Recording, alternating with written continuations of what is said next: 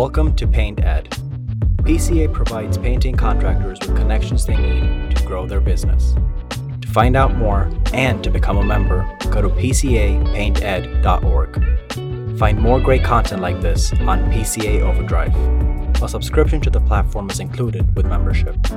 For all you non members out there, sign up for a free trial.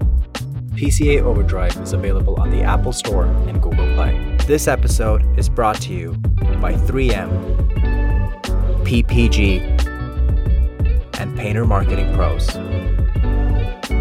Tim, welcome to PCA Today. It's great to meet you.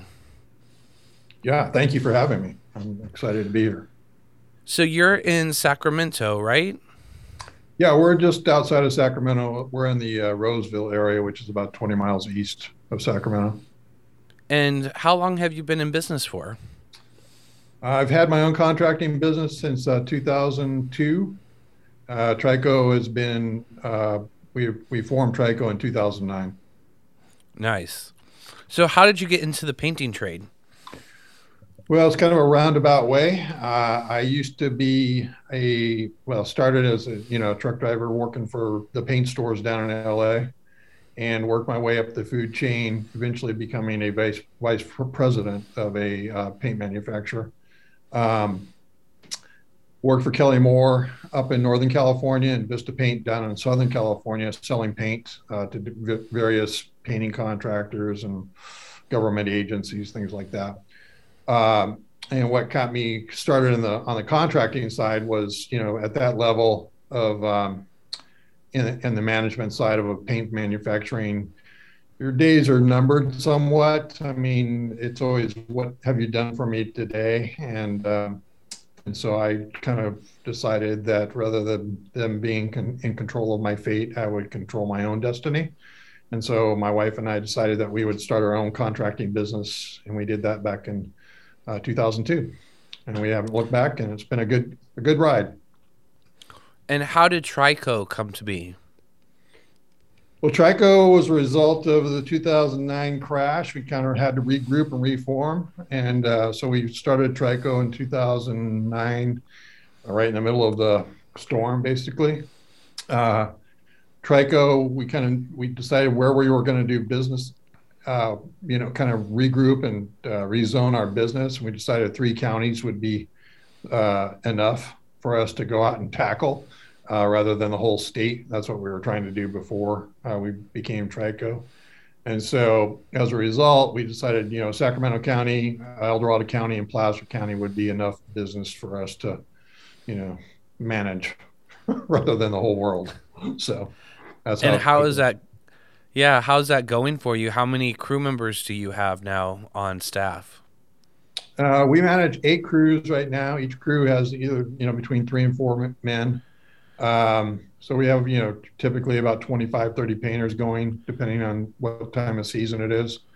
Um, so right around you know average 25 a year is what we you know 25 painters a year is what we try to manage, and then we have office staff and uh, estimators that you know run either run the jobs or doing the do the estimating as well. So you had originally reached out to me about an article that we have on our PCA website about safety. And um, you had a safety incident not too long ago, and the article goes in. I encourage everyone to go out there and read it. But the article goes into depth about what happened, um, what you learned from the safety incident, but take us back to that day and what happened um, as far as safety goes. Well, unfortunately, we had a, an employee that had been with us for a number of years who um, we had an exterior painting job, and uh, he was his job was to paint the chimney on this uh, house. It was a, a, substantial house. It was a you know a custom built house in El Dorado Hills probably in, in the neighborhood of 8,000, 9,000 square feet, and uh, had a decent pitch roof. And at the end of the day, the elevation was about three stories. It was, you know, it's a two story house, but it was really about a 30 foot drop from the roof to the ground. And uh, our employee uh, was on the roof, had done a couple things that uh, led to the accident. And as a result, he fell off the roof and uh, was severely injured from from the fall. So um, prior to the accident, we had done, you know, a lot of different safety meetings, including fall protection, um, and uh, we thought we were kind of following the guidelines and keeping the guys safe and you know providing the tools and necessary equipment to make sure that you know when we arrived at a job they were going home at night. And in this case that wasn't it just obviously didn't happen. So there's a lot so of lessons was, we learned so i can kind of walk you through those. Yeah i definitely want to break that down. Um so with the fall was he hurt seriously? Was he taken to the hospital? Um what what ended up happening to him? Uh, he was hurt uh, he was taken to the hospital and, uh, and was in intensive care for a number of really weeks, months, basically. Um, and he eventually passed. Gotcha.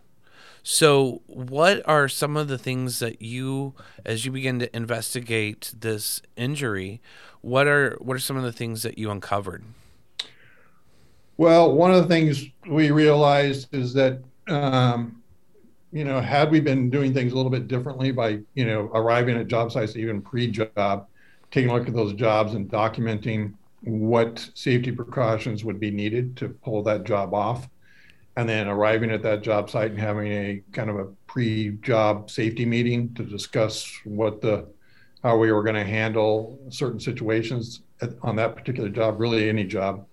Um, and then provided, you know, make sure that there was uh, some adequate uh, communication between foremen and workers on how we were going to, you know, monitor the job and and uh, make sure that the job was pulled off in a safe manner. Uh, this accident could have been avoided because, like I said, the, the worker went on the roof and uh, decided to do a couple things that really, in hindsight, shouldn't have been done. Um, you know, it's kind of really hard to understand why it was done the way it was done. But in the any event, it happened, and now you know we're in the situation where we've lost a good employee, and the husband, uh, wife, and family lost their husband and father. So my goal is to try to educate uh, other contractors out there on you know, hey, if you know if it looks bad, try to make sure that nothing bad happens, and that's where we're at today. So, if you're working on top of a roof, what is the best practice? Should you tie yourself off? Um, what should you be doing to prevent a fall from, you know, really high area?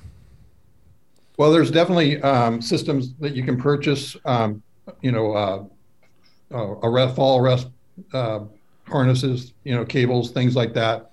Uh, that you, you know, if you're tied off with an anchor to the roof, uh, it will arrest your fall before you fall.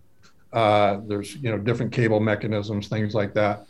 We uh, reached out to the people at FallTech, which is um, a uh, you know they manage fall safety for big industry uh, guys on high rise iron workers that type those type of industries and we reached out to them and sent two of our guys down for fall protection training uh, right after the accident we had provided fall, we had FallTech do some FallTech training prior to the accident as well.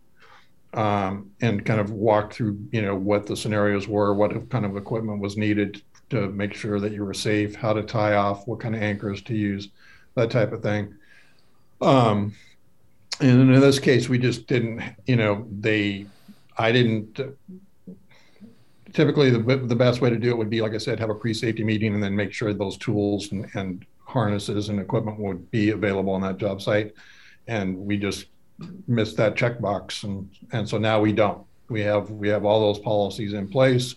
We have all the safety harnesses in place. Uh, we have training on how to uh, install anchors on roofs uh, or different anchoring systems and fall protection systems to make sure that uh, whatever happens on that roof, our guys are coming down off that roof and, and in a safe way.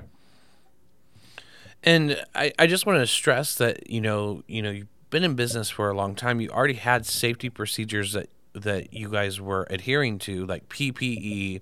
You know, you were already doing tailgate safety talks.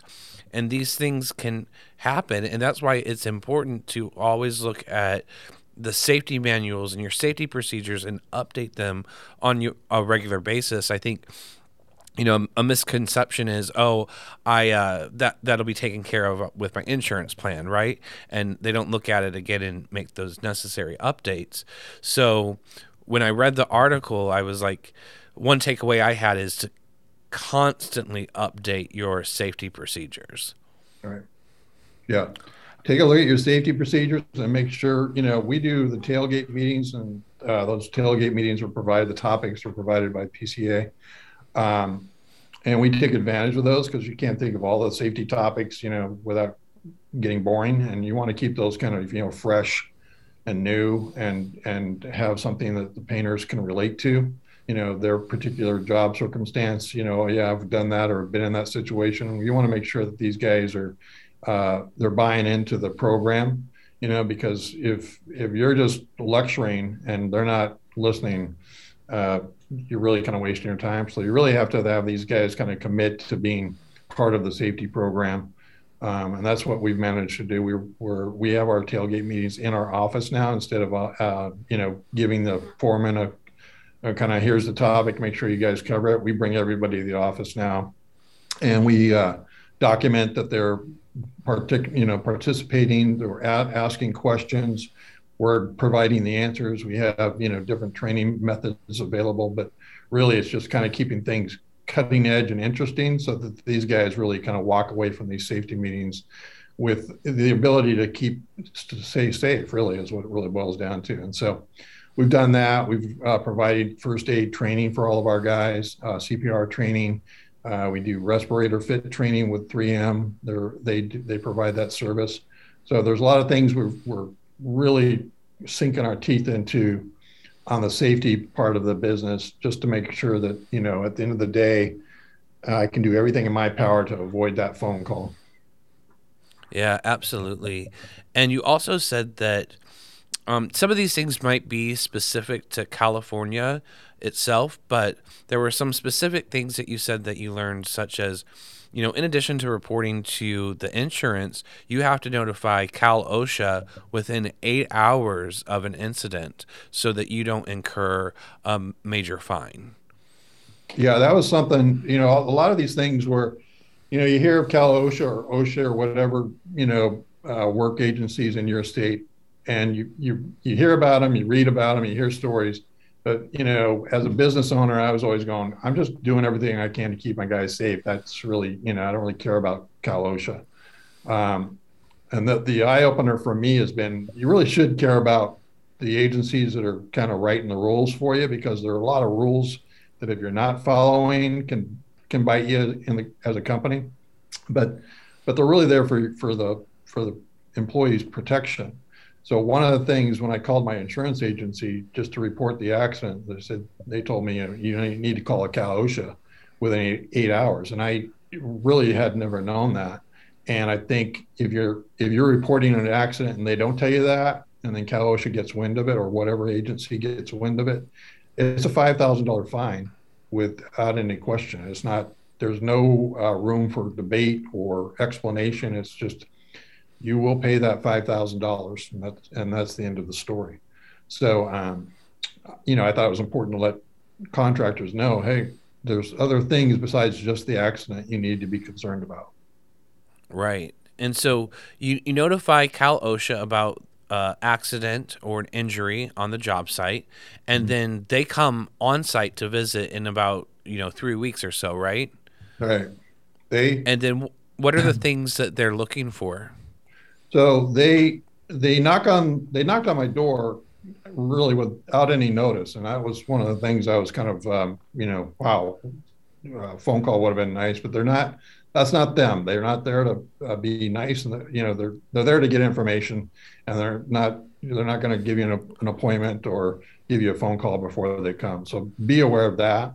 But the things they ask you for, the things you're required to have, uh, and they expect you to have. And one of those, you know, they expect you to have a um, code of safe practices, which is, you know, how you operate uh, safely with with anything you do. So you for any uh, particular part of your operation, if it involves an airless, there's you're supposed to have a code of safety practice for how do you operate that airless in a safe manner, and there's and it's got to be documented. So.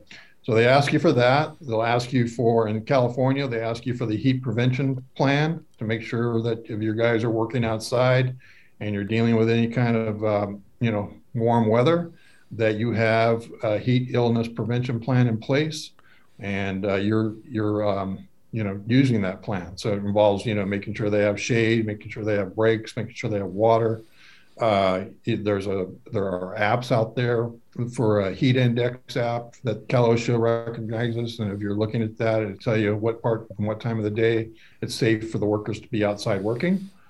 Uh, and then they'll have a um, illness prevention illness injury prevention plan that they'll ask you for. And a lot of um, your insurance carrier typically provides that for you. And in some cases, some of these other documents as well.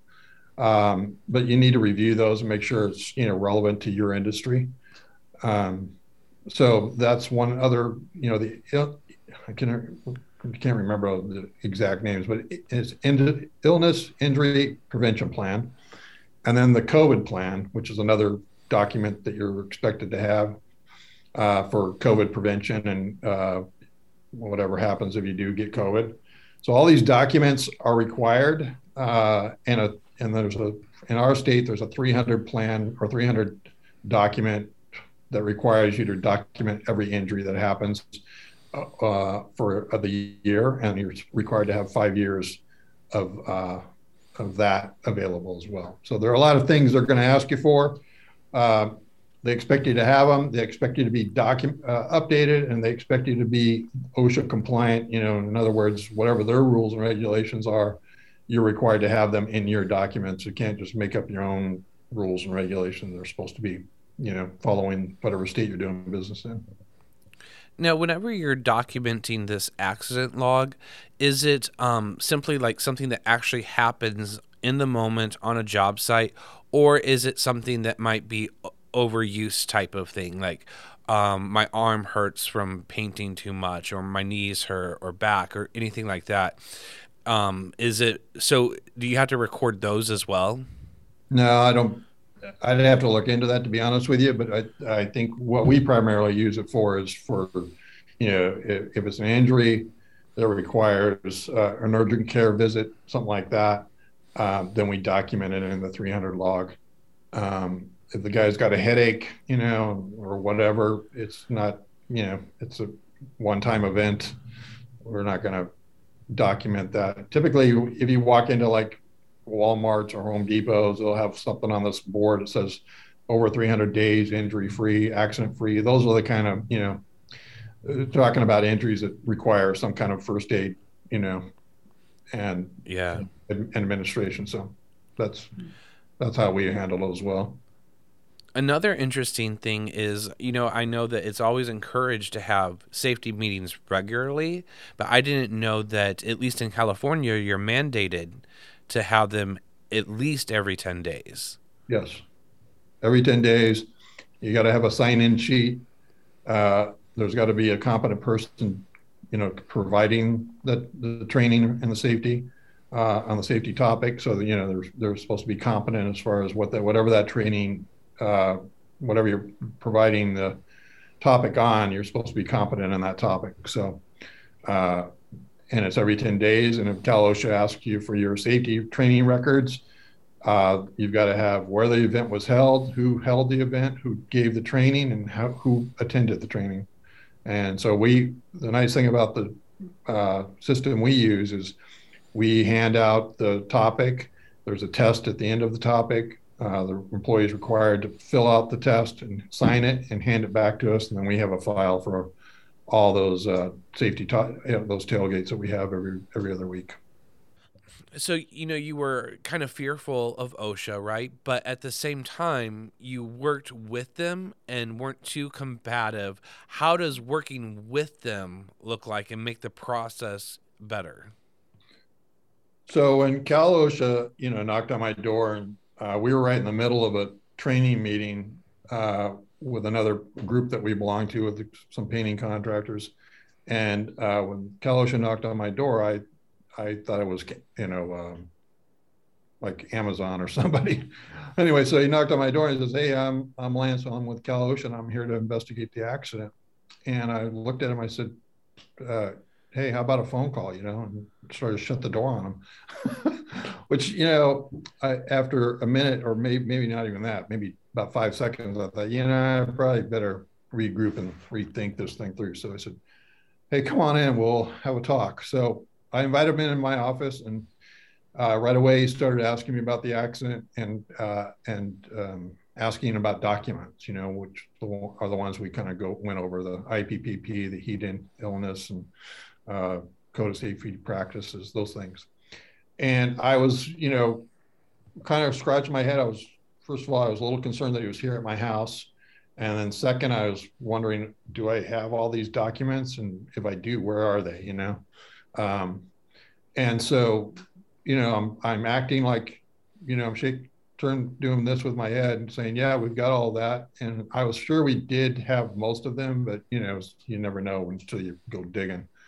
Um, but the thing with Lance was, is once we started talking and kind of communicating, and uh, and I gave him the indication that I was, you know, really actually, you know, concerned about my employee, and I think he read that. Um, he took a different approach and I took a different approach, and we decided, you know, it wasn't declared, but it was definitely kind of understood between the two of us that, you know, I was in a situation that I didn't want to be in. I had an employee that was severely injured at the time, and I was trying to do everything I could to to make sure that never happened again. And I think he kind of picked up on that. And so as a result, when he started demanding documents and asking for things, I started complying uh, pretty quick with whatever he was asking for. And my communication with him was uh, always professional and polite. And um, at the you know at the end of the first meeting, probably by the second meeting, we were we were definitely working towards the same goal, which was you know, hey, let's let's figure out what happened, why it happened, and let's make sure it never happens again. And um, and so working through all of those things with with him and i felt like he was more like on my team rather than uh, a guy that was out to get me um, and that's the way it ended up being so you know because sometimes you think well this guy's acting like he's on your team and you know, all of a sudden you, you know you're you're getting him with a $80000 fine but lance went to bat for me on a lot of different levels as far as the fines go. You know, he really kind of stepped up and and and uh, you know at the end of the day when i was i did everything i could to make you know i did everything he asked me to do and then some and we put all of our safety plan you know policies and updated them make sure they were current uh, he you know the fines were not fun but they were you know they were manageable where they, they weren't putting me out of business which was you know you always kind of worry about when a government agency gets involved what kind of uh, penalties and fines are going to be thrown at you and if you're going to be able to survive it. And what did you end up paying in fines? Uh, so we were cited for um, uh, three, well, we were cited for about five different citations. Um, so one was a heat, we didn't have a certain language in our heat illness prevention plan uh, and there's like a couple sentences that were missing. So that was a hundred, like a $150 fine. Uh, one was uh, we didn't actually issue the IPP plan to our employees, which we do now. And that was another, you know, $200 fine. The serious violation was the fact that um, our employee had a ladder, step ladder on the roof. Um, and, and he had leaned it against the chimney. And the second uh, serious violation was he didn't have a um, and he didn't have fall protection. So uh, between those two, they were both forty five hundred dollars. And when we went back for a conference meeting with his boss, uh, they reduced all of the fines down to I think it was like five thousand, fifty five hundred dollars was the total was that you know the total fine that we were levied against you know for the for the accident. Um, so I, I, can tell you that in in uh, if they if they wanted to, the fines could have been you know seventy eighty thousand dollars. So um, it could have been substantial. Right and you and you still lost an, an employee and a family lost their husband and father. Um, yeah, that was some of the. That was yeah, that's hard. Yeah. What what what are some of the takeaways that you have now um, implemented into your business? Well, we're a, a lot more safe uh, or serious about safety, obviously. Um, you know, when we get to the job site, we we look at the job, we we evaluate the job during the bid and we evaluate the job when if we win the job. And we have a, a safety um, kind of a safety sheet that we have that is actually required by OSHA as well um, that you're required to you know check off the boxes you know what you know what's what's needed on this job and uh, do you have it on, do you have it on the job and is, are there competent people uh, that are trained to use the equipment on the job so it's not just you know good enough to have fall protection available on the job. There has to be somebody that knows how to use the fall protection that's been trained as a competent person um, and can use the equipment. So when you you know when you put somebody on the roof, you're not keeping your fingers crossed. They know how to you know anchor on. You know, so a lot of those. So we do those things now. Uh, we we go we've gone way out way beyond you know as far as purchasing um, you know, safety equipment, sending guys down to FallTech for uh, two days of training. They're certified now in fall protection. Uh, we've got we took all of our employees and and uh, had them first aid and CPR trained. So every employee on the job site is um, you know has the ability to provide first aid to anybody, including the homeowner, if they need it. Um, CalOSHA requires that somebody that is on the job, some team member, has to be certified uh, in first aid. So we decided why not just do everybody? That way we don't have to worry about who's got it and who doesn't. Um, on top of all of that, we make sure that they all have you know hard hats and uh, that their respirators and anything that is required to keep these guys safe going home at night and um, you know not being ill from different things they're using, you know, different products, different paints, you know, primers, things like that. We make sure that they've got anything and everything that we can do to, you know, keep them healthy and, you know, going back to their families. And so, um, you know, OSHA was a resource. What are some other resources that you use to pull together this safety plan? Uh, the PCA is definitely a huge resource. Um, the, uh, I belong to another group here in California, which is the uh, PDCC, I think it is, um, Painting Contractors uh, of California, um, and they have a um, they have a guy. His name is Chris, and he is a safety uh, consultant and it's free for the members of our group. And the nice thing about having him on board was he used to be a, a director of CalOSHA, and so he knows a lot of the you know upsides and downsides and how to you know what you're going to re- be required and what you know what to say, what not to say, that type of thing.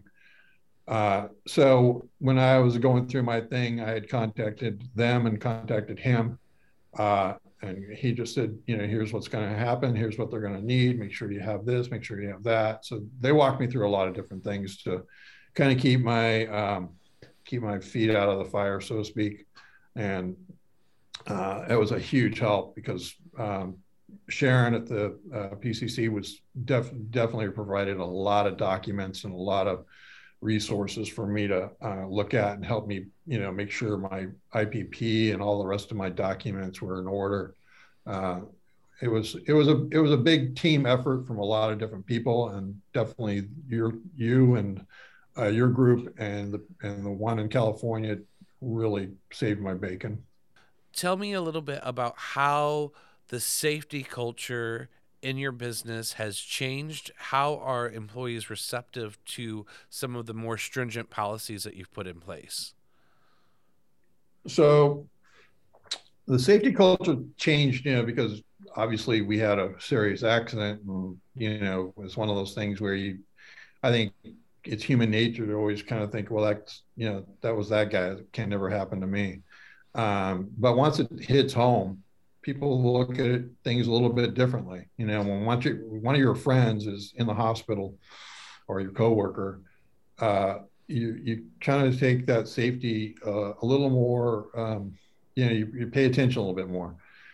We still have, uh, you know, we still have to drive home the fact that you know we need to be safe and, and work on being safer.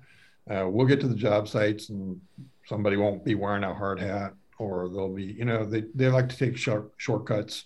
Um, and we have to be kind of a little, you know, a little uh, more hardcore, you know, enforcing some of these things. And at the end of the day, we just go look around. This is really for your your benefit, you know. I don't get anything by wearing a hard hat. I'm in a car driving around, you know. But if you have a five gallon bucket fall off the roof onto your head, you're gonna, you know, you're gonna you're gonna be grateful you were wearing that hard hat, you know, instead of not wearing that hard hat. So um, so we got to kind of walk around and, you know, for the most part, they've, they've come on board with the safety. Uh, and we, our job right now is just kind of make sure that we tweak that. Um, you know, I think it's more of, of, habit forming. You know, it's it's you do things something like think what seven times it becomes a habit. That's kind of where we're at. We're just kind of reinforcing the habit. Nice. Well, Tim, is there anything else that you wanted to share about your story or the article that you wrote for us? You know, this my story is it's just bottom line is is um, this is an accident that I really never saw coming. I never thought, you know, I knew I knew there was accidents. I knew people, you know, had fallen off roofs, and I never really kind of pictured my company going through something like that. And the bottom line is, you know, accidents are accidents. They happen to everybody any day, every day.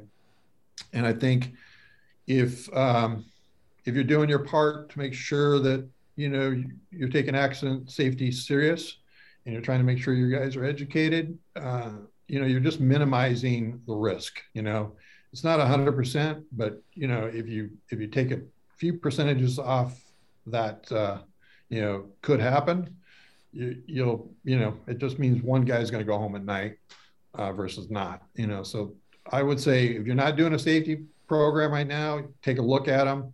Uh, you'll you'll be thankful, and your employees will be thankful as well. You know, they might drag their feet a little bit, but bottom line is if you're you know show that you're concerned about their health, uh, you know, and truly concerned, uh, they'll take you to heart, and I think they'll they'll appreciate it. Absolutely. Well, thanks so much for coming on PCA today and sharing your story. No, thanks for having me. I appreciate it. Paint Ed podcasts are produced by the Painting Contractors Association and are made possible by members and industry partners. To find out more about upcoming education opportunities or for more information about joining PCA, visit pcapainted.org.